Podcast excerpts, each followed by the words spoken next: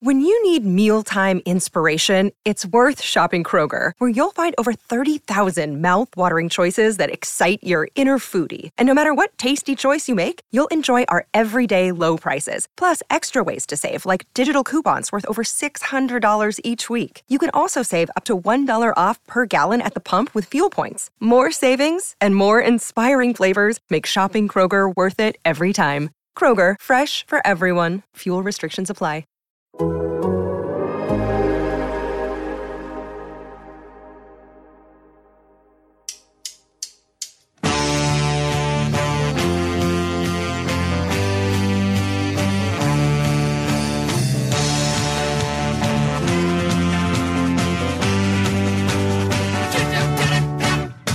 Welcome to the Total Soccer Show and our latest batch of listener question goodness. On today's show, we're asking which soccer coaches could lead NFL franchises. We're asking if the Saudi League is as sustainable as we once thought. And we're picking potential 2026 World Cup debutants who might go the distance. My name's Ryan Bailey. Joining me today, your friend of mine. His first name's Taylor, his second name's Rocco. Hello, Taylor. You nailed it. Hello, buddy. How you doing? I did nail it. Thank you. Can I have a pat? pat on the head, please.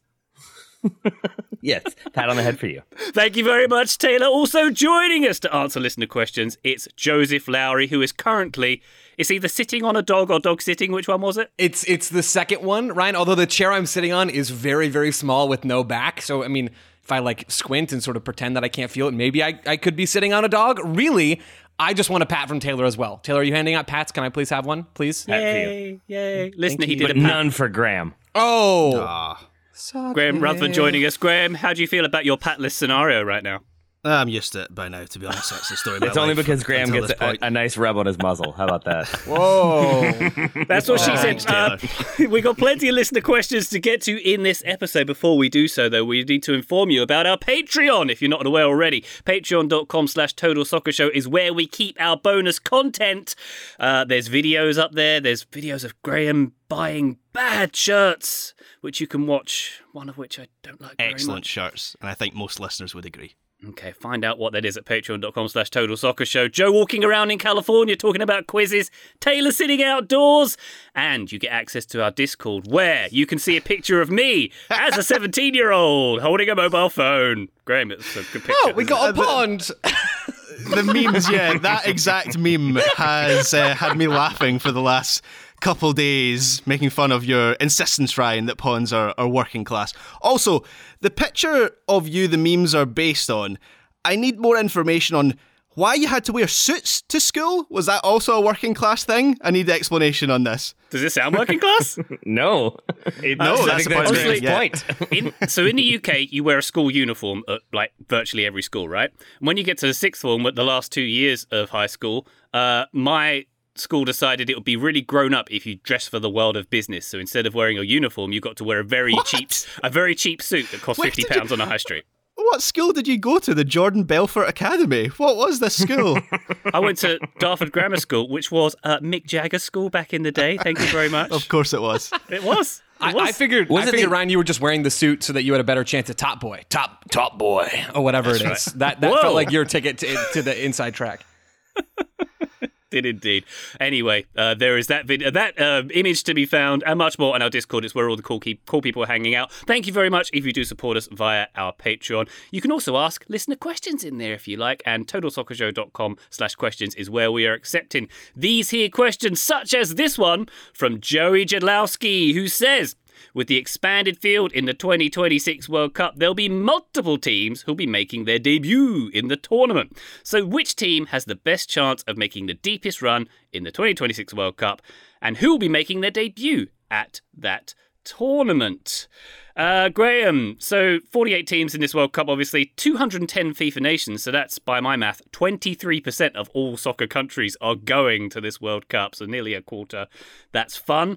Um, who do we think is going to make a debut and maybe a good run as a debutant? Uh, I could think of a few European nations. Scotland, maybe. Have they done a World Cup before?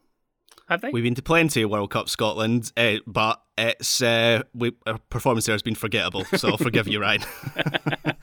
I was thinking in terms of there's uh, obviously we can go through confederations, but maybe like a Finland, someone like that could could make a run? What do we think?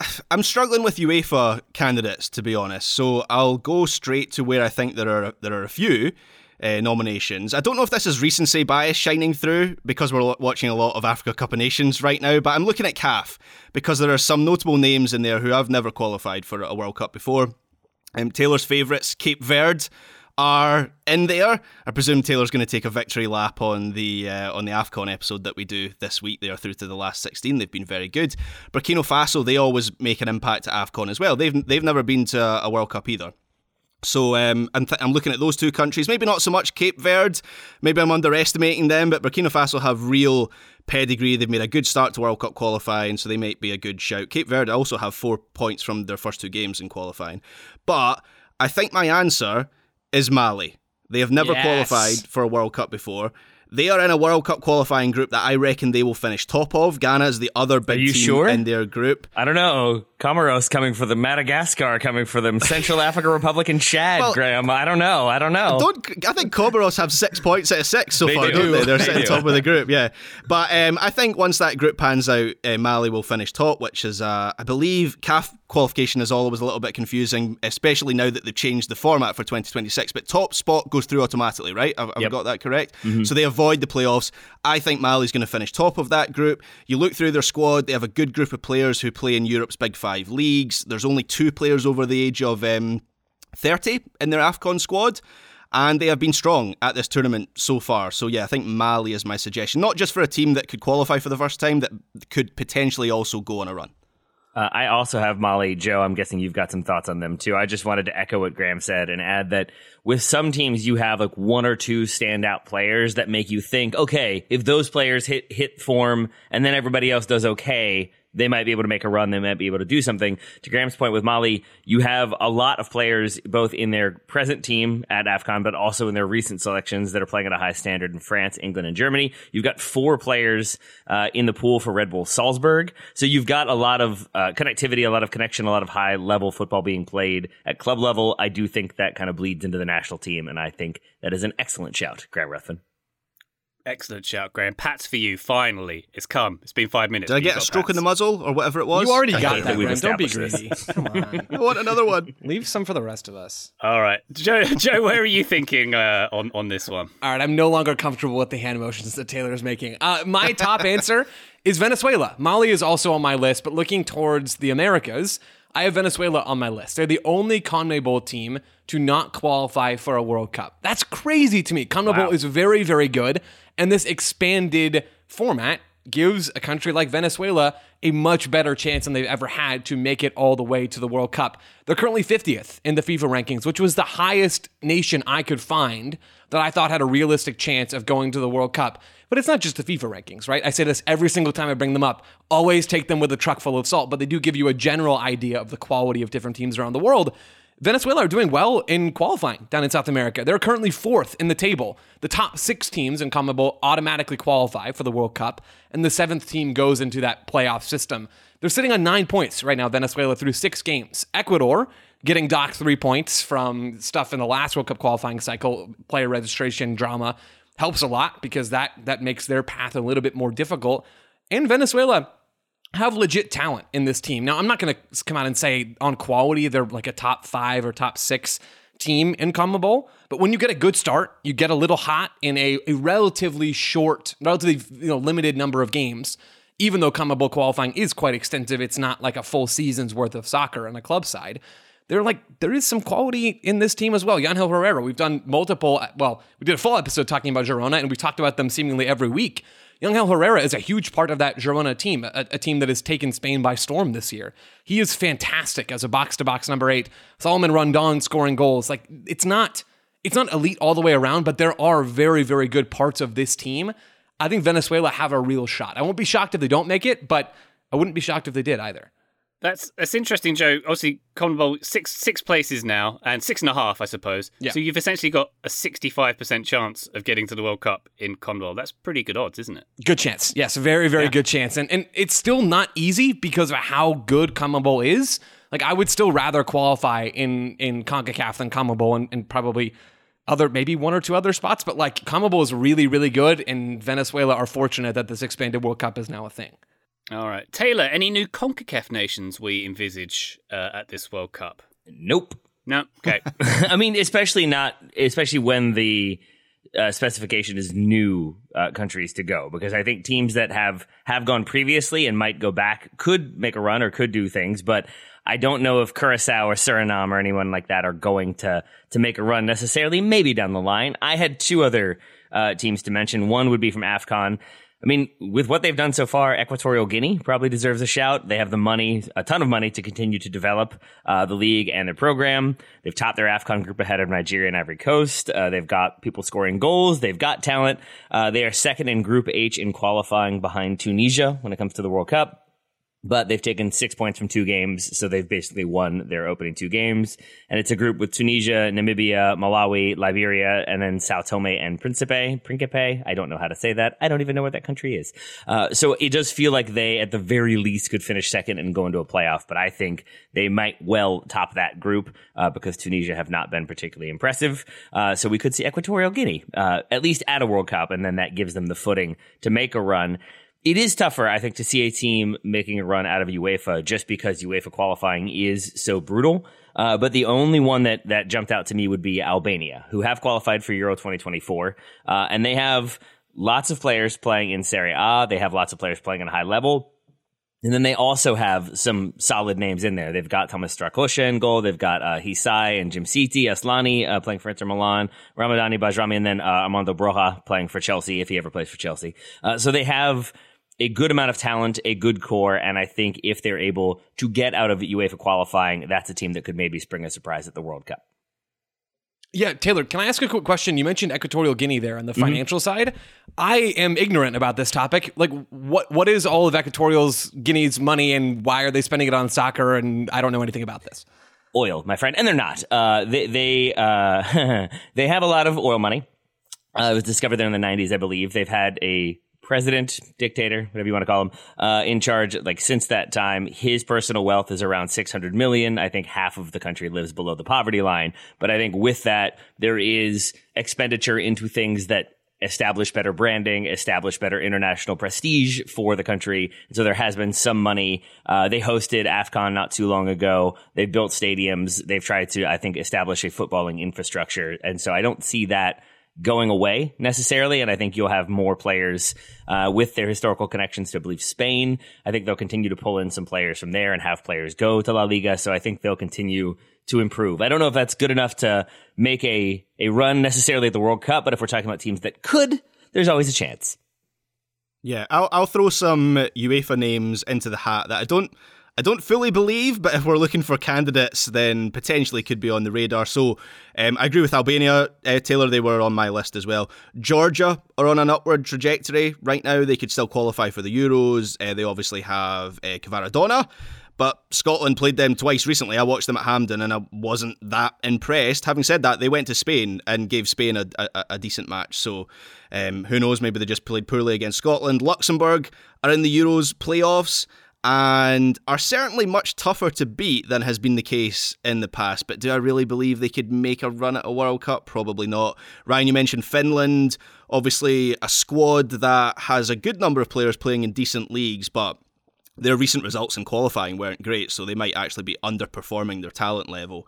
Maybe Kazakhstan, another candidate. Dude, they were yeah. pretty decent Let's in Euros qualifying. Yeah, they beat Denmark, which was a big shock. Um, but again, it's kind of similar to Luxembourg. Did do I truly believe that a World Cup run is on the cards for them? Maybe they get to a World Cup. I still think that is a bit of a long shot, but making it out of a group stage, Kazakhstan, I think that mm, that's maybe a little bit unrealistic. I did way too much reading into Kazakh football uh, for answering this question because I was trying to figure out which of the stands seems to have the best best program, have the best stability. It does seem like it's Kazakhstan, and when you look at their team, they have some people playing abroad, but it's a lot of domestic based players. I don't know if that is because there is a lot of money uh, in Kazakhstan in that league, uh, but either way, they are keeping players basically within the league. So you've got, I think, seven players playing for Astana. You've got three each for Tobol, uh, and uh, Aktobe.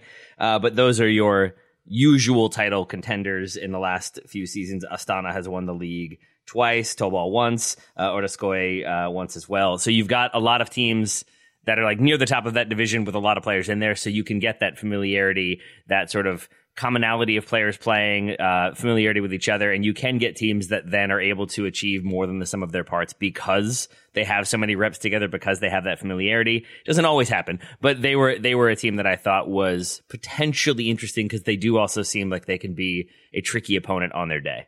There you are, listener. If you're wondering how thoroughly Taylor Rockwell researches your listener questions, he goes deep into the Kazakhstani league system to Got find to. out. Just Got to. I think Mali is the answer, though. If we're if we're saying a team that could actually get out of the group at the World Cup, I think I would say Mali and then Albania in, in that order for me. Excellent stuff. Joey, thank you very much indeed for that question. We go now to Derek Light, who's proposing a fight. Mm. Is there a soccer war brewing? Lower down in the US soccer pyramid, USL and MLS Next Pro are both rapidly expanding, with USL planning on adding 12 plus teams between the Championship and the League One in the next two years, and MLS Next Pro adding five in the same time frame. My quick count, says Derek, shows 10 markets that have at least one team from each organisation. Is this a coincidence, or is there something more brewing in the lower tiers of US soccer? Joe, interesting one this. Um, we've got the third MLS Next Pro season. Wow, third now. Uh, that begins in a few weeks' time. We've got independent clubs joining, one not too far from me in High Point, North Carolina, Carolina Core joining as an independent team, Chattanooga FC, independent of a bigger team as well. It's, it's interesting because they're not competing products technically, but they are in terms of fandom, in terms of the markets they're reaching. Yeah, I mean, I, I would describe them completely as competing products in that it doesn't mm. seem like we're going to see USL try to expand into one market, then MLS Next Pro follow them immediately. Now, that has happened. Chattanooga has a League One club and an MLS Next Pro club. Like, so there is some of this, but there are only so many soccer teams you can have in any given area. And both of these entities want to put soccer teams in any given area. So uh, there is absolutely friction here. Every time I ask USL, however, if they're worried about MLS Next Pro, they seem to say no, or at least they say that they're focused on what they're doing. So I asked former USL president Jake Edwards about this topic for Backfield last year. And he said basically the summary is more football is better. He's a British guy. So there you go. I asked current USL championship president Jeremy Olumba about the same topic. And he said, quote, uh, he said our focus, quote, is on us and really trying to prove for the clubs in League One and then the championship and eventually the Super League. So like he wants to continue to focus internally, which is exactly what you say when you're not going to say anything, right? So I-, I would be shocked if there wasn't some internal concern from the USL about what MLS Next Pro is doing. Jake Edwards told me uh, a year ago or so that they'd like to see both the championship and League One hit 34 to 36 teams. Maybe that target has changed, but right now, yes, there's expansion coming. Yes, this league will grow. Right now, League One is at 12 teams. Like, there's a lot of work to do from 12 to 34. And MLS Next Pro also very clearly wants to grow. North Carolina, Connecticut, Jacksonville, Cleveland, Chattanooga, like independent markets. We're not talking about Charlotte for North Carolina, right? It's a different North Carolina city. Like High Point. High Point. There we go. Thank you, Ryan Bailey, our, our uh, North Carolina's very own Ryan Bailey. So yeah, these these leagues want to extend into independent markets, and they can't enter all of the same markets. So there's absolutely friction. There's also an element here where there are different advantages to each league. And I think MLS Next Pro is starting to do things that maybe USL didn't expect. They probably didn't expect Next Pro to expand into so many independent markets so quickly. I, I also don't know that they expected MLS Next Pro to go about the expansion process quite in the way that they are. It costs $5 million, as, as far as I can tell, to acquire an expansion franchise in USL League One, like the rights to a team, not the stadium, not all those other expenses, but it costs $5 million to do that. And you have to travel pretty far to get to your games when there's only 12 teams in your league. That's expensive. And MLS Next Pro, it is much more regionalized because they have all of the MLS, basically all of the MLS2 teams in their league, or any of them that exist. Some don't don't have one to begin with, but they have more teams, which makes travel less expensive. And from what I understand, it also is cheaper to acquire the rights to an MLS Next Pro expansion franchise. So there are advantages really to what Next Pro is doing if you're an owner trying to just provide uh, something to do in a town that has you know a decent sized number of people and you want to try and, and make a little bit of money off of ticket revenue and other smart businessy kind of moves like Next Pro is starting to offer real value there or at least they're they're providing the idea that they can provide real value later on down the line so, yeah, there is tension here. I'd be shocked if there wasn't from USL. MLS probably doesn't care a whole lot about what USL is doing these days, as evidenced by the whole US Open Cup debacle, but there is absolutely friction here.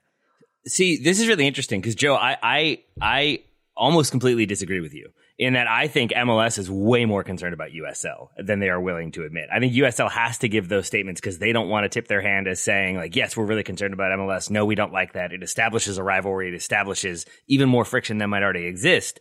But my, my feeling is more that MLS, I think, is recognizing that if they want to be the dominant league and not have to pay USL transfer fees and, and deal with lower leagues, they have to themselves have lower league teams and have a lower league structure. Because I think you can have the single top flight, but I think to some extent that eventually hurts MLS's brand, especially if USL actually does end up having multi tiers and does have pro rel. And there's a lot of ifs in there as opposed to whens. But to me, MLS, I think, in trying to remove themselves from USL, not participating in USL League One anymore or USL Championship, but instead having their own league, I think is them trying to wrest back lower league control a little bit. And I'm not sure it's going to work because I think fundamentally I would rather see an independent team than I would rather see a reserve team or a two team, For even sure. if th- that team is better. What I always found when, when we'd get Toronto 2 or New York Red Bull 2 coming to play the kickers is that you'd sometimes get decent players, but most of the time you'd get 16, 17, 18 year olds coming in because that's who they could field on the day. And so you don't get a ton of consistency. You don't always get the best product as a result. So I- think there's a world in which this is really good for MLS in that allows them to develop young talent more consistently and bring it through. But I think also if you're talking about teams that are then competitive and draw crowds, those two teams never had good attendance that I ever saw. I mean, when Red Bull 2 won USL League One, I think they had like 20 people in attendance. So I, I think whereas USL, it feels like they're trying to make it a more organic, independent thing. Maybe that's my bias showing because the Richmond Kickers are in USL League One, but to me, it feels more like MLS seeing a little bit of what USL is doing and thinking, we need to have some control in that too. We got to find a way Yeah. to make that happen. Yeah, I, I agree with the end there, Taylor. And I think I think we both are clearly aligned on that. I, I guess I'm not quite understanding why is MLS feeling threatened by USL? Are you saying that they're feeling threatened about losing control of the game in the United States, and that's leading them to want to have more clubs in their general ecosystem? Like I don't I don't really see where USL is threatening MLS when USL can't pay, you know, more than six figures for a transfer fee, and MLS is selling Thiago Almada's back and forth across mm-hmm. the Atlantic. Like, I'm not, I don't understand Yeah. exactly what you mean.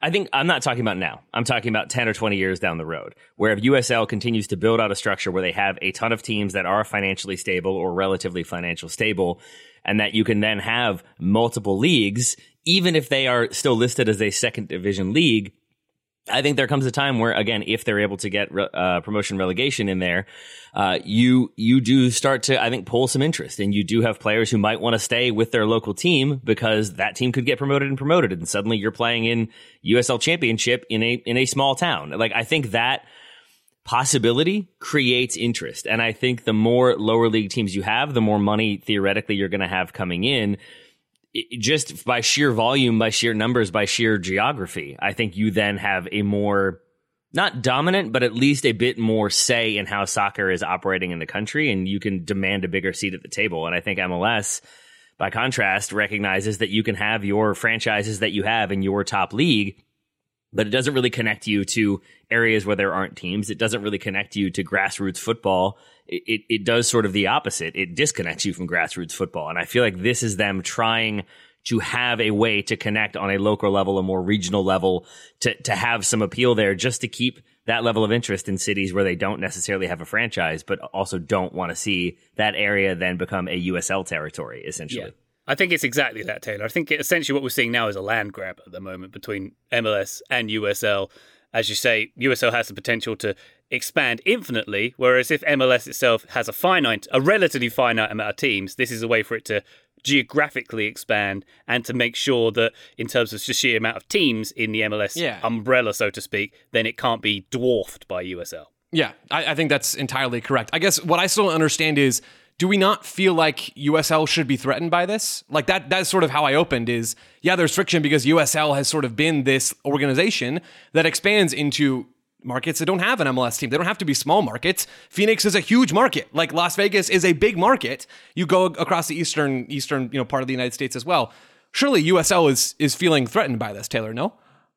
I, I don't think so. I really don't. Wow, I mean, maybe okay. maybe I'm wrong, Joe. You you know more than Why, I do. why not? So like, I guess. They must surely they must be. Be- because I don't think these teams are going to compete for for fan bases. I think I, we've seen teams in the past come into Richmond and and try to compete with the Kickers by even though they're lower a lower level, even though they're not at the same level, try to compete by having a more rowdy atmosphere, by engaging the fan base more, by by by talking trash and and engaging that way. And then they played each other in the U.S. Open Cup, and the Kickers destroyed them. And and I think there is always going to be amongst the American fan base a willingness to go for a team that is going to present you with a better form of soccer, a better game to watch, a better product. And I think what I was saying before is a lot of these teams, I don't feel like in MLS Next Pro are going to pull in their own fans. Like, I don't know how many FC Cincinnati fans are going to see FC Cincinnati two games, but I would wager to guess that if they're playing in a stadium that has a thousand capacity, it's going to be fewer than the five or six thousand that go to kickers games. So to me, it's more of a, it's not going to be as good of a product because it is youth players and young players and it's sort of experimental developmental.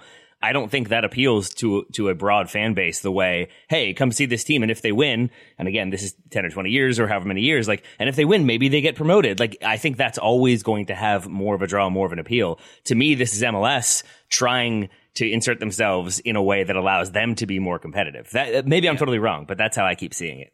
I will say, anecdotally speaking, in the Charlotte market, Taylor, I know lots of fans who go to all the MLS Next Pro games because it's cheaper for a start. They, if, if hmm. you've got a family of four, it's quite impra- it's, it's difficult to be able to go to all the MLS games to, to, to feed everybody, get everybody tickets. You can all go and see reasonably good quality soccer at the MLS Next Pro franchise, still have a good time, still have the same, you're feeling you're under the same Charlotte FC umbrella watching and supporting that franchise.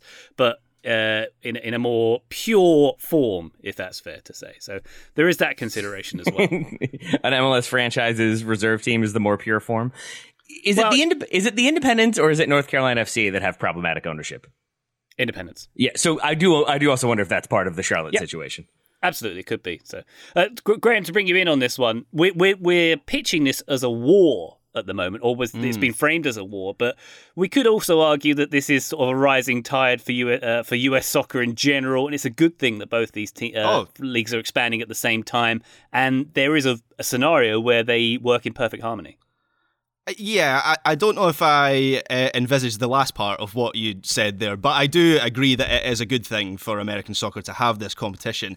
American soccer is kind of unique in its situation of you know not having promotion relegation. I know there there there are the divisions and USL is D two and MLS Next Pro is D three, but as long as there's no mobility between those two divisions, you're always going to get these challenges. We saw it before with the NASL when they had the Cosmos and sort of tried to pretend they were taking on MLS for a period, and now it feels like MLS is just completely untouchable, and that battleground has just moved further down the down the pyramid. MLS Next Pro is really fascinating to me as obviously I've got an involvement in American soccer, but at my core I'm still a you know a British, a European soccer fan. It's kind of an alien concept to me to have a league that is developmental in its purpose, that you have a lot of these affiliations, which to me are feeder teams or sister teams to MLS clubs, and then have independent clubs Yeah, coming into weird. that ecosystem. I wonder how those the fans that those well, first of all, are those teams going to attract fans? And when they do attract fans, or if they attract fans, how how do those fans feel about being in that, that ecosystem? Would they rather be in something like USL, which feels a little bit more self sustainable? Yeah, I think the big question here that we're sort of dancing around because we don't know is what is the target market for each of these leagues? Like, do fans that go to MLS Next Pro games of independent clubs? Because Taylor, I think part of maybe I guess my issues with your argument, it feels like you're comparing apples to oranges a little bit of talking about you know uh, Vancouver Why can't they be Whitecaps two and Next Pro, Same shape. They're both fruits. And- Both fruit. Come on. Like like there there are independent clubs in both. Like we can compare apples to Mm-hmm. apples here. We don't have to compare apples to oranges. Like do the fans uh, of the Carolina core care that they're playing against uh, the New York Red Bulls too? Like do do they care about that or are they just going out to, to see a soccer game with 4,000 other people? I don't know the answer to that question. I would care a little bit. I would like to see my yeah. team play a game that seemingly has more stakes. But I don't think we know that. And eventually, when MLS Next Pro grows, which it doesn't seem like it's going to stop anytime soon, the games that you're playing against those reserve teams are going to be fewer and further between, and the lines are going to get blurrier and blurrier between the quality of the product of what you're watching and even the league and all of those other, you know, d- dividing dividing kind of factors. They're going to be real blurry real quick. I think Joe ultimately the thing that I felt when USL League One had independent teams, but then also had MLS reserve teams, uh, which they would never let them be called, even though they clearly were. But you know, whatever branding um, is just that fundamentally those teams, those MLS teams, don't really care if they win the league. That's not their goal. It, it, their goal for the players is to make the senior team. It's to improve their standing such that they make that jump that they get called up to the senior team. It's to develop players. And so if they win, great. If they win playing the system that they want, even better. But I don't think that is the the stated objective, the goal of some of these teams is to win the top spot to win the championship I think it's to have a ground to develop players and maybe make a little bit of money, but that even feels unlikely. Whereas I think independent franchises, unless they're just trying to stay alive, are trying to win the title. And it, and so right there, I think speaking as a fan, I always was annoyed by those games against MLS reserve teams because it just felt like they don't care if they win or lose. They want to win. It's always fun to win, but ultimately it's like, oh, we lost. Oh well. Oh, we're bottom of the table. Oh well. Like we're all just trying to make it to the next level. Whereas if the kickers are bottom of the table, it, it does hit more, I think, for the players. I think it hits more for the fan base. There is a more vested interest there in my mind. So I, I think that's where some of my feelings are coming from. All right, Derek, thank you very much for that question. We'll be back after the break where we're talking about NFL franchises and Saudi Arabia. Fun, back shortly. This episode is brought to you by Michelob Ultra, the official beer sponsor of the NBA. Want to get closer to the game than ever before? Michelob Ultra Courtside is giving fans the chance to win exclusive NBA prizes and experiences like official gear, courtside seats to an NBA game, and more. Head over to michelobultra.com slash courtside to learn more. This episode is brought to you by Michelob Ultra, the official beer sponsor of the NBA. Want to get closer to the game than ever before? Michelob Ultra Courtside is giving fans the chance to win exclusive NBA prizes and experiences like official gear, courtside seats to an NBA game, and more. Head over to michelobultra.com slash courtside to learn more. Total Soccer Show, welcome back to our listener questions. We go now to James Pearson, who asks Which European soccer coach would you choose to lead your NFL franchise? And why? In a reverse Ted Lasso of sorts. Okay, uh, Taylor, I'm going to go mm. first with the Carolina Panthers. I feel like we're all going to have similar answers, but go ahead. Oh, I don't know about that. I don't know. See what I've got here. We'll see. I'm learning. I'm interested to see who Graham's NFL team is when we get there. But uh, I'll, I'll, start off with the Panthers. Uh, I've got three nominees here for the coaches I would have. One is Alan Pardew, simply for the case that he simply wore a Carolina Panthers beanie once at Crystal Palace training back in the day, and I remember it. Pepperidge Farm remembers. uh, number two, Big Sam, because yes, I think he's top of my list come in come in when this team is inevitably 0 and 7 to get a winning season. That is exactly what Big Sam is going to do for a team like the Panthers. Also, my my number one for a European soccer coach, not technically European, but who works in Europe, Mauricio Pochettino. Experience playing with a team in blue and experience with a meddling billionaire owner. He's the man. he, he's got the grounding for it. Very good. Very good. Taylor, what you got? I've going Julian Nagelsmann. Uh, I think of a Josh McDaniel type for the Miami Dolphins, a young, nerdy tactician who doesn't seem like he should inspire loyalty, but somehow does, even though he is like incredibly dry and, and, but somewhat silly. So it balances out. I feel like Nagelsmann has a lot of those qualities. I think Julian Nagelsmann to the Jacksonville Jaguars because a lot of the fan base would just be, I think, mystified by a German managing an NFL team, as would we all. But, but I think that would be really fun. And I think Julian Nagelsmann has talked a lot about how he has a strong enthusiasm for American football, how he likes the idea of individual plays really mattering. And if you're running back and you have three bad runs, you might not play again that season. And so he feels like some of the the ruthlessness and the competition of the NFL combined with the specific play calling and, and how everybody has to be pulling in the same direction and on the same page. All of that feels like he has got the appreciation for American football to, to have a go and make it happen. And then I think he's like young, he's hip, he can longboard around. People will be into it. I think he'll be a success in the NFL. I, I can't see him Taylor wearing one of those military appreciation hoodies in uh in sort of December time. It would be fun to, to watch it'd be like a tight jacket, and he'd get he'd get a custom one made. He'd get Taylor Swift's uh, custom jacket made of some sorts, wouldn't he? He probably would. Yeah, and that sounds about as long as it's official NFL apparel. I think he's fine because you, that's yeah. a rule for some reason. Yeah, wonderful branding, great. Um, I, I think the question was your NFL franchise. Are you implying you're now a Jacksonville fan, Taylor? No, I just, you know, like it just feels like a thing that Washington would actually maybe try to do. At least past Washington uh, ownership might try to do. I don't know what, I don't know if I would subject Commanders fans, uh, which is what I suppose we have to call ourselves, uh, to to any more tinkering or tampering. Let, us just let them have a little bit of a healing process. So maybe maybe like Cleveland. Let, let's okay. let's send Julian Nagelsmann to Cleveland. How about that? Or maybe the Bills. The Bills are going to need a new head coach, I think. So he can go manage Buffalo and see what happens. Wonderful stuff. Uh, Commanders fans, C- Commandeers, is that going to stick? No. Yeah, I okay. hope that name doesn't stick. They should have changed the name. They shouldn't have changed the name to the Commanders. I hope they change it to something else in the near future. All right, Joe, where are you going with this one? Yeah, so I, I just enjoyed Graham typing and looking up NFL teams midway through this question. Um, I also misread the question. Maybe Graham did. I'm not sure. I didn't know we were supposed to connect these two particular teams. So I'm just connecting all these to the Arizona Cardinals because they are my team. And I, I think a new coach probably wouldn't be the worst thing in the world. So also having better players, and I don't think Kyler Murray can win a Super Bowl, et cetera, et cetera. There are many problems. But my list. Uh, I'm counting Chris Armas as a European soccer coach. That's former Manchester United assistant Chris Armas. Thank you very much. Uh, uh, and he's on my list mostly just because I feel like he is the exact same body type Taylor as Maurice Jones-Drew. I don't know if you can envision it. I believe Chris Armas is five foot seven. He's got the same like either either tight buzz yeah, or like full that. bald head. Like it just works for me. So I want Chris Armas involved in the NFL. It feels right, and who knows? Maybe that's his ultimate calling if soccer doesn't work out. Uh, I also have Jurgen Klopp. I feel like you're just list. trying to get him out of MLS, Joe. Uh, I see you what you're doing. Whatever it takes. I've, I've, nothing against Chris Armas. Um, Jurgen Klopp is on my list. Seems like the right intensity level for the NFL. Yeah. Like it, it, this is an Good hoodie wearer, Joe. Yeah, I mean it's it's just gonna work. Cap wearer as well, which is mm. unusual yes, in yes. English Cap football. and hoodie. Yeah, this fits combo. the sideline apparel situation. Jurgen Klopp. also, like Germany has a big NFL presence, and Taylor, you and, and Manuel Veth talked about that on a show a, a couple months ago, and that was a really enjoyable chat. I didn't I didn't know too much about that stuff, so I feel like it fits. And then my last answer, also not a European, but I'm counting it. Peter Vermes. Uh, it just feels right, like doesn't it? I just I just feel like Peter Vermes should actually be an NFL coach, and somehow he's just in the wrong sport and has been all along. Uh, at least like a defensive coordinator or like defensive line coach, Peter Vermes. Something about it feels right to me.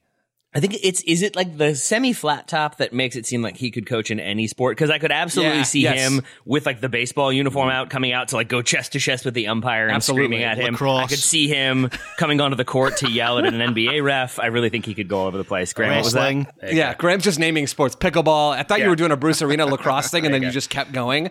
Yeah, I like it. I could see Peter Vermes in like a, a '90s Indiana Hoosiers like uh, sideline. Yeah, right? I don't, Something about it feels right to me. I mean, throwing a chair onto the court. Yeah, all, all of this feels like Peter Vermes things. Yeah. Graham, are you loving you this episode? Too. I love that. I, I, think Graham is loving this episode. Graham said like one thing in the last 40 minutes because we keep doing yeah. deep cut American sports My favorite was when Graham and Ryan just had absolutely, mostly Graham, had, had a completely blank face as to who Kyler Murray was and if that was a real human being, which I still think Graham is not entirely sure Kyler Murray may be coming up on our USL real or fake quiz on the Patreon later on today. He's not, but you know, he could be plays plays the American football. Graham, just as a clue there. Uh, also, yeah, Graham, your your thoughts on this one? NFL is the one where the, you don't use your feet, but they call it football. It's that right. One. Okay, yeah, yeah kind of. There's a little kicking. Tyler Bass doesn't. so oh. I, I watched uh, the divisional games over the weekend. Don't don't really know any of the players other than uh, Travis Kelce Travis and Kelce, the quarterbacks. Yeah. But uh, yeah, I, I, had a reasonably good time. Not as good a time as Jason Kelce, of course, but I enjoyed myself. If I had to pick a European soccer coach, it has to be Big Sam because surely if like my logic is if Ted if the Ted Lasso joke is putting the most overtly stereotypical American sports guy in English football, if it's a reverse Ted Lasso, then it has to be the most English football guy, a proper football man, and that is Big Sam. Unless I have to pick an active coach, and then I'll go with uh, Sean Dyche. But a lot of plastic pitches in the NFL. I don't know if there's many worms come through them, but. Um, yeah, Big Sam. Or Roy Keane. Roy Keane is actually a huge NFL fan. So Roy Keane takes two weeks out of the of, of his Sky Sports duties to go to the the, the conference finals or whatever they're called, and then the Super Bowl. What? Uh, and the divisional game. He goes to a divisional game as well. So he went. He was at San Francisco at the weekend there. Uh, if wow. you check his Instagram, yeah. I didn't know. So that. just purely on the fact that he might actually know something about this sport, I'm not convinced he's a good manager, but he How might actually be able to put together a play. How is that on brand and off brand simultaneously for him? I don't like because there's aspects of that that make total sense, and then it's also like the the commercial side has to annoy him. How many yeah. breaks there are. Like I, I don't know. I, it feels like a thing he would hate, but then also feels like a thing he would love. I think he probably enjoys the violence, but the oh, commercialism yeah. and I don't know, like the Americana around it surprises me that he's he's into it. Yeah, but he loves it. He he was pictured as well at um, Tottenham Stadium when there was a when the NFL London game was there, and a fan comes up to uh, did you see this? Anyone see this on social media? A fan comes up to ask him for a picture, and he tells them basically to go away Yeah, because he's yeah. watching the. I've yeah. seen that. Uh, actually, if you zoomed out at the Bill Stadium, uh, the the executive box next to the Kelce one was Roy Keane's. He had his shirt off as well. They just didn't show that on the US broadcast. It was less interesting for them, funnily enough. Uh, I think he'd be better suited, Graham, than Big Sam, who might, with his Route One hoof it tendencies, might just um, kick it downfield from first down every time. See what happens. Don't forget that I believe Ted Lasso won like their conference championship or the Division Two national championship or something with his team before he made that Yeah, jump. Has that's Big right. Sam won anything? I don't know if anyone's coming over as a champion to manage an NFL. Won my heart. Yeah, hearts and minds, hearts and minds of the people, Taylor. That's also, sorry, sorry. Before we leave this one, because I know we need to. Uh, am I wrong, or is the classic British '90s version of soccer the same thing as just run the ball up to gut every time? Like I'm thinking, Big Sam wouldn't just kick it long every time. Instead, you do actually the, the least efficient, shortest thing, where you run like a full back draw every single time down the field. That feels like the parallel in a weird way. Uh, since no one else is going to understand what you just said, Joe, yes, I, I agree with you. I think that is exactly. I feel like maybe Big Sam has some like he's a more amicable Bill Belichick in that I feel like it's just going to be very pragmatic. Uh, yeah, like ground What and team are we pound sort of uh, style football. I think he's Who's the new the Bolton Patriots of the coach. NFL? I think. There we Oh, oh, I don't know. Oof. Probably like was the question? I don't know much about NFL or the Patriots, but that Bolton Wanderers, New England Patriots feels like I know they've not been so good recently, but it feels like a weird fit. Like the, I would have said the Lions, but they're they're good now. the aren't Bears. They? The Bears are probably the Bolton one. I'm sorry, Chicago. God, I, it's two shows in a row. Taylor hates Chicago. taking- Taylor I dunked love all over Chicago feel yesterday, so and he's back again today. Look, this is a person who had the Chicago Bears running back committee on all three of them on his fantasy team because he never knew who to start, and he feels massive sympathy for Chicago fans because that's just their existence week in week out. Wonderful stuff. All right. Thank you very much, James, for that question. We take a quick break now. When we come back, we're talking Saudi League and much more. Back shortly. Hey, folks, this is Taylor from the Total Soccer Show, reminding you that we are inching ever closer to the start of the summer transfer window, which means there are teams that will buy and sell their players early. There are teams that will leave that business very late, and there are teams that will operate in between. But no matter what, it's going to be a chaotic situation. There's going to be offers coming through willy nilly. There's going to be transactions to be tracked and processed and make sure that enough money is there. There's going to be probably angry clubs calling to complain. There are many things to deal with. And unfortunately for those clubs, there is no sort of business tool that makes things easier, makes transactions simpler, gets the business done efficiently and effectively. But for the small businesses around the globe, there is such a service Shopify. Shopify is the global commerce platform that helps you sell at every stage of your business. From the launch your online shop stage to the first real life store stage, all the way to the did we just hit a million orders stage, Shopify is there to help you grow. Whether you're auctioning autographed apparel or selling sleek kits, Shopify helps you sell everywhere. From their all in one e commerce platform to their in person POS system, wherever and whatever you're selling, Shopify's got you covered. Shopify helps turn browsers into buyers with the internet's best converting checkout, up to 36% better compared to other leading commerce platforms. And you can sell more with less effort thanks to Shopify Magic, your AI powered all star. And I really appreciate that about Shopify. No matter how big you are, no matter how fast you want to grow, Shopify gives you everything you need to take control and take your business to the next level. Shopify powers 10% of all e-commerce in the United States, and Shopify's the global force behind Allbirds, Rothy's, Brooklinen, and millions of other entrepreneurs of every size across 175 countries. That's as many countries as will be selling players in the transfer window this summer. Plus, Shopify's extensive help resources are there to support your success every step of the way because businesses that grow, grow with Shopify. Sign up for a $1 per month trial period at shopify.com slash TSS, all lowercase.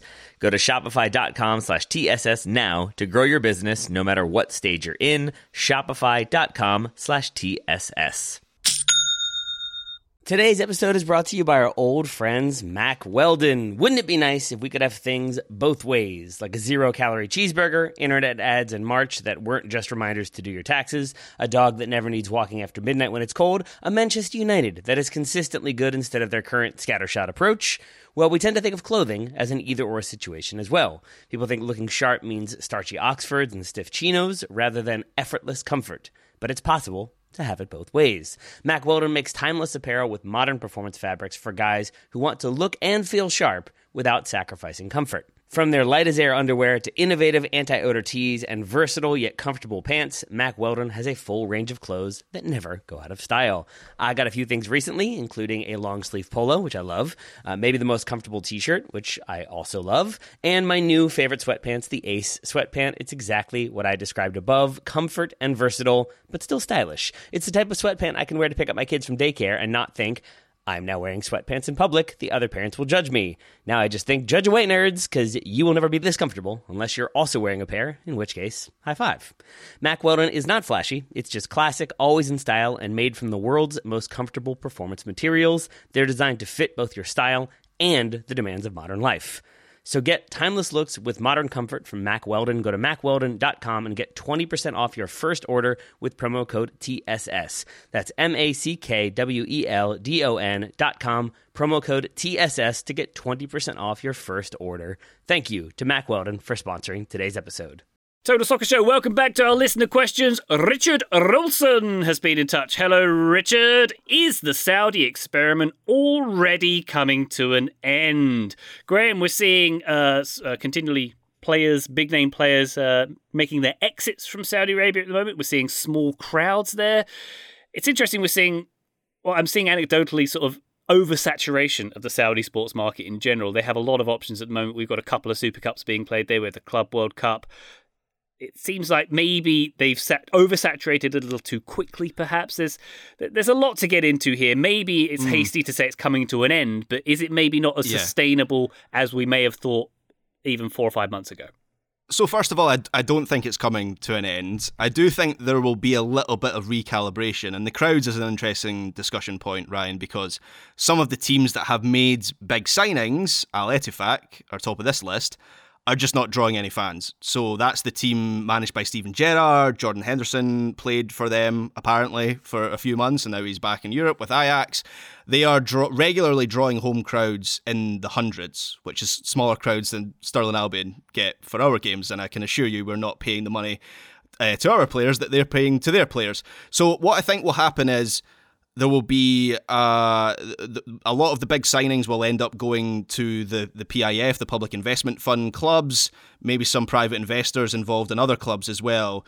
And it will become a little bit more top heavy, like most leagues, because so far it's sort of been like an even spread, or they've attempted to make it an even spread across the league. I don't think that is sustainable. I do appreciate it's not a great look for a lot of the star players to be unhappy and leaving to go back to Europe. So I mentioned Jordan Henderson. It really seems like this is the it's been a quiet January window so far, but it feels like the biggest move we're going to get is Karim Benzema. It feels like he's coming back to Europe. Lyon are trying really hard to get him. Obviously, one of his former clubs. They are facing relegation. I would stay away from Lyon if I was Karim Benzema, but he's been linked with Chelsea as well, Arsenal. So he wants to come back. Apparently, he's unsettled. I don't know if anyone caught Aymeric Laporte's comments yep, yeah. in an interview as Hates well. Traffic. They were pretty. He hates traffic. He complained that while the clubs uh, pay big salaries, they don't take uh, care of their players. He said that many players feel this way and are unhappy. Um, I didn't see them in the quotes, but I presume he's unhappy. There's no Nando's in Saudi Arabia as well. I would be unhappy about that I would too. too. Yeah. Um, football players love Nando's, but yeah, it feels like there will be a recalibration. There haven't been many transfers in the Saudi Pro League so far this month. But I remember reading several articles in December saying that was expected, and January was never going to be a big focus for the Saudi clubs. Instead, they'll focus on the end of the season when they can get players at the end of their contract, which of course was a, a big thing last summer. However, it does feel like some of the players leaving has pushed them into acting, and it seems like Miguel Almiron might be going there. Al- Alvaro Morata is a target, so is Aaron Wan-Bissaka. So no, I don't think the Saudi Pro League boom is over. That that five billion dollars that apparently has been allocated to the league by the pub, the Public Investment Fund is still there. Saudi Arabia is still going to get the 2034 World Cup, which will give them something to build up to, and that's such a, a big part of their strategy. And I also just don't have faith that any of the kind of Henderson's or Benzema's or, or Laporte's experiences will influence player decisions when a big pile of cash is put in front of them. And I think that cash is still going to be in place for the next few years. So I am interested to see how the strategy changes, and it will change. But I think the Saudi Pro League is still a big threat to a lot of the big five European leagues. Yeah, I, I, I, largely agree with Graham. I think my answer to this was no, the experiment is not coming to an end, but also it kind of maybe is. I mean, they're going to get the World Cup in 2034, so it's tough to say Saudi's involvement in football, global football, is going to fade anytime soon. But I do think, and I'll like hold my hands up here and say, I expected them to be much more like ruthless and efficient in bringing in these players, making it a really good league incentivizing competition, incentivizing like good play, and that it would be a very good league very quickly that I think would continue to bring in talent, but also generate interest and, and get eyes on it, and people would be fascinated by it. And it really does not seem like that is what is the case. I feel like reading between the lines from a lot of these players and what they've said, I, it does seem like more of a like a, a thing to distract. It, it's a it's a it's a tourist thing of like, yeah, we've got this league with all these players. Go see it if you want to. Tickets are a thousand dollars. Like it's not something that I think is easily accessible, but I also do feel like it's more of a, a play thing at this point. And so the frustration I feel like I'm hearing from some of these players is basically that they understood what they were doing. They understood they were taking money to go to a develop, developing league or a league that is just starting out. But I think there was an expectation that there would be genuine competition, genuine effort that teams would really be pushing forward and that you'd get this sort of really interesting league where you've got a lot of top tier talent and interesting coaches with domestic players behind them. And it doesn't seem like that has been the case for some of these teams. It feels like it's more of a like, yeah, it doesn't really matter. We're all going to get paid. It, it, it's fine. And I think that is what some players decidedly don't want and are bored of. So that's been really interesting to me that it hasn't been as competitive and compelling to the Saudi populace and to uh, like the larger world, I really did think it was going to be a like sleek, sort of really money driven, but also money drives a lot of things entity, and it feels a bit more inefficient at this point. Maybe that will change uh, as they go and as we get closer to 2034. But right now, I am a little bit surprised by how many of these players have returned and how many of these players weren't living in Saudi Arabia to begin with. That was another interesting wrinkle in reading about this one. That a lot of them are living in Bahrain, which has more more liberal policies. I wouldn't say liberal policies, but more liberal compared to Saudi Arabia, and then they're driving 45 minutes to an hour to an hour and a half to get to training and get to games. It just feels like a much more disconnected existence than I was expecting these players to have. Yeah, I think that's totally true. This, this, that's one of two factors that seems to be problematic at the moment, certainly for the growth of the league, Taylor. That that lifestyle element, which um, Laporte mentioned, and it seems that other players are having difficulty with living in Bahrain, where, as you say, it's a it's under sort of different culture and, uh, and more liberal, uh, but it's it's it's sitting in traffic for three hours a day, as Aymeric Laporte says, and it's not quite the lifestyle they would have expected to be living in Saudi at this point. And also, the crowds as well. Um, I don't think they would expected to have been playing in front of hundreds of people at this point. Saudi Arabia, a 35 million population, so that's 3 million less than California.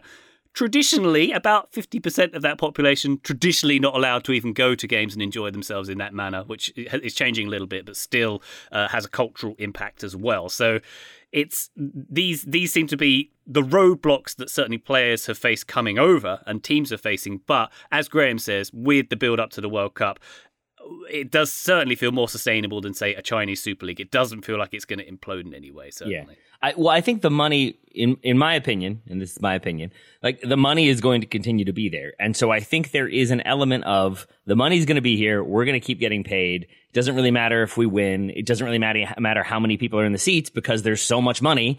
Everyone's going to continue to get paid. I don't know how much competition is going to drive it. I don't know how much attendance is actually going to improve, and so I think what you end up getting is a sort of like nothing really matters. Like, ah, it's cool. We're kicking around. We're having a good time. Sometimes a player will be up for it and, and then maybe it will be an interesting game, but it doesn't feel like you're going to get teams establishing an identity and really pushing to get results because it will get people into the stands and it will get that club more money. If everyone's going to have a ton of money at the end of the day, I think not a lot really matters on the pitch right now. And that is, I'm going to guess, not a thing that was expected by a lot of these players coming in. Cristiano Ronaldo's having a good time though. So until he doesn't play, and that... then Chinese fans mob his hotel. That happened today. Did it really? Yeah, okay. he. I think they like a bunch. It was like 300 Chinese tourists showed up to watch Ronaldo, and then it turned out he was out with injury, so they like stormed his hotel out of protest, I guess, or to I guess verify if the injury was real. Who knows? Wow. Taylor hates it when folks storm buildings like that, doesn't he? Anyway, uh, Joe, any more to uh, to add to this uh, conversation? I'm just struggling to find sympathy for Aymeric Laporte. Like, sorry, Right. their club isn't taking care of you. You're making a bajillion dollars a week. Like, you can probably make some of those changes, I think, on your own to enhance your own living experience. I am. I, I don't have any time for that from Aymeric Laporte. But I, I, I also just think, yeah, go ahead, Graham. I was just going to say, I totally agree with you, Joe, but that is maybe where the investment of this is my own. I'm editorializing a little bit here and joining dots. I haven't read any reporting on this, but that's maybe where the Saudi investment hasn't stretched to Yes, yet. They're agreed. playing the they're paying these players massive salaries. But Aymeric Laporte is talking about coming from Manchester City, where Yeah. I s- assume he is taken way. care of, Yeah. and they send chefs to their house and everything. And he's moved to Saudi Arabia, and none of that infrastructure or ecosystem exists. That might be need to be the next step for those clubs. Yep. No, I, I, I completely agree with that, Graham. I think building out the infrastructure is absolutely the next step for Saudi Arabia in, in many different ways and forms.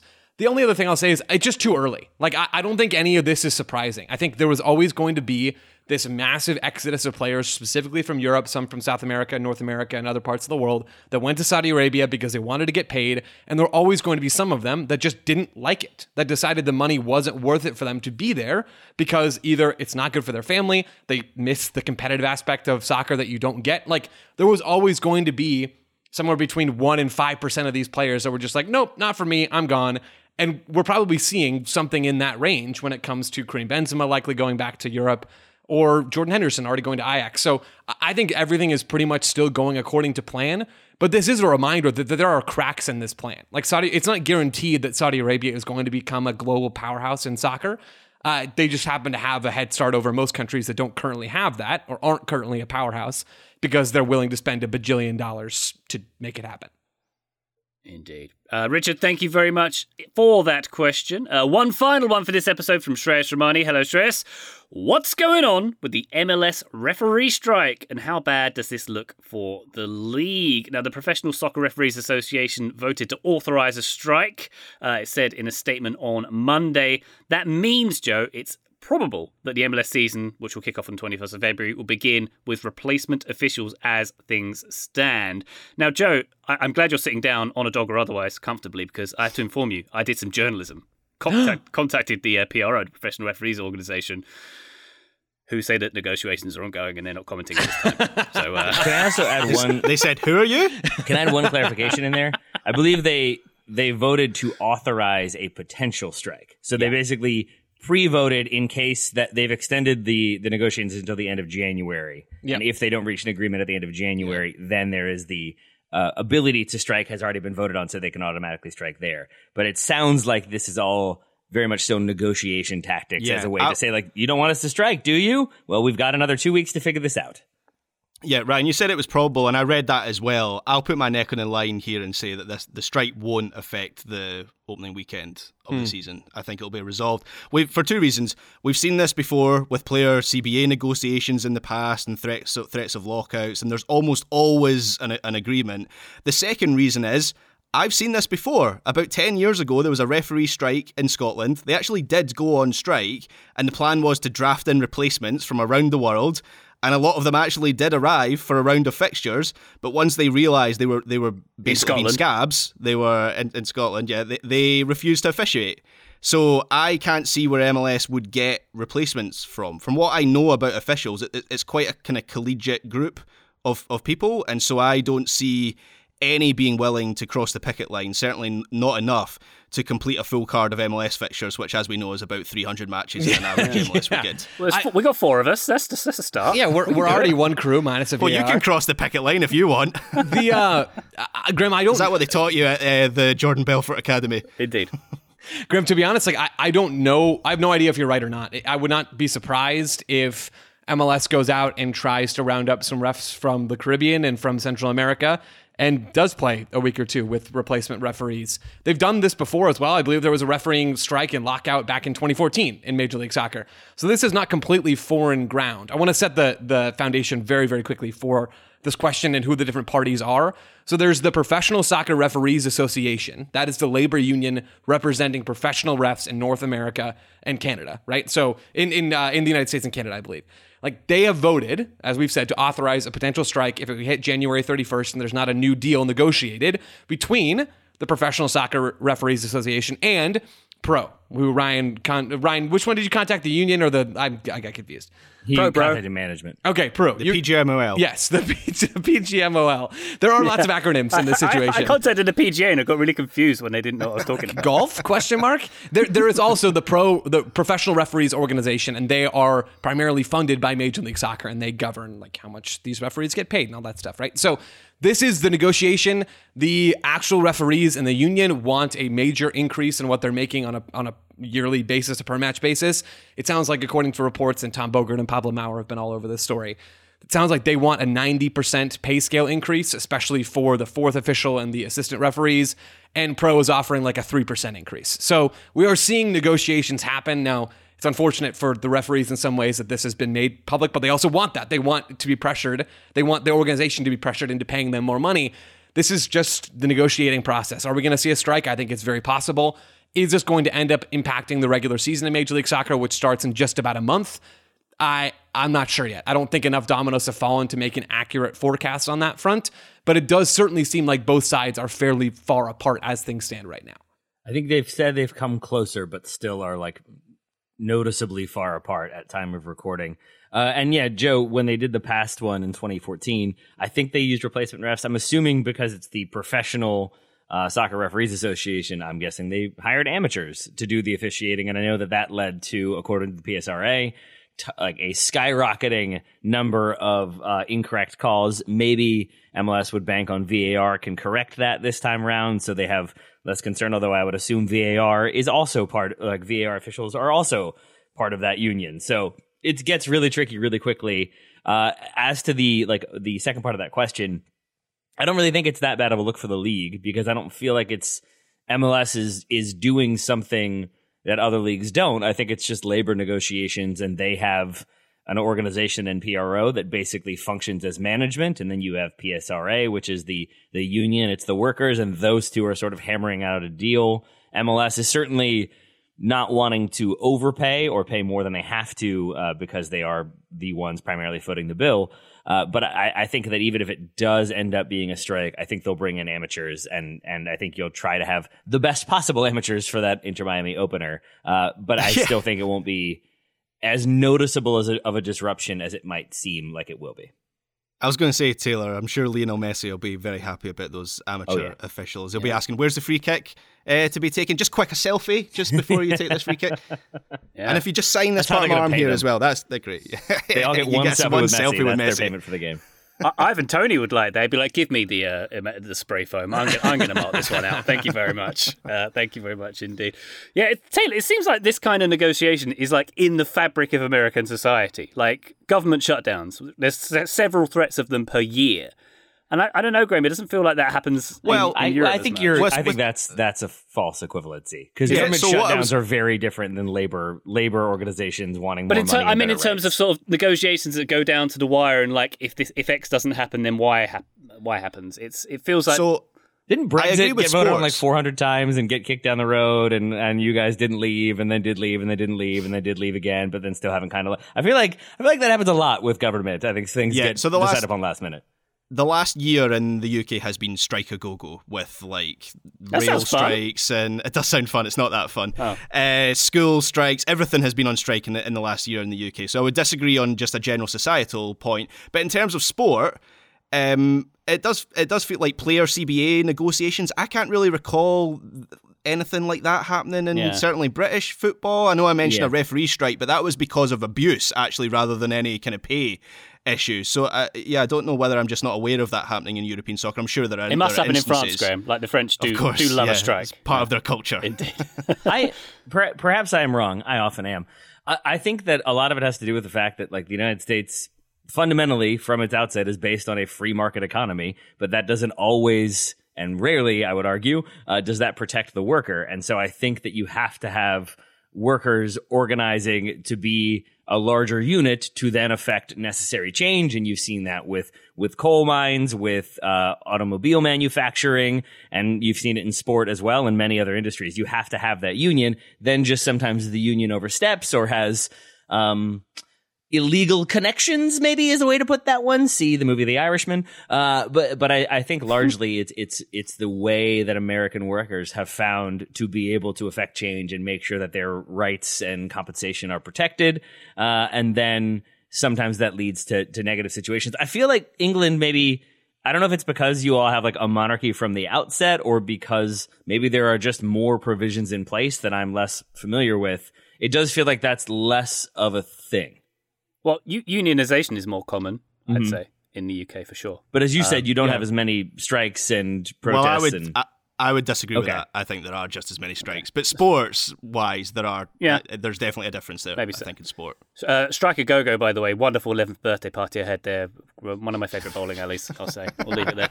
Uh, Shreyas, thank you very much indeed for your question. Thank you for everybody's questions. TotalSoccerShow.com slash questions. Once again, if you would like to pose one to the gang. But for now, Taylor Rockwell, excellent answering of questions as usual. Thank you very much. thank you, my friend. Thank you very much, Mr. Graham Ruthven. Thank you, Ryan Bailey. And Joe Lowery, thank you. I've just learned that Tyler Adams is a dad. Congrats, Tyler Adams. Hey. Well done. Thanks, Ryan. Congrats, Tyler Adams. Thank you very much for that uh, tidbit of info. And thank you, listener, for joining us on the feed. We'll be back very shortly, but for now, bye.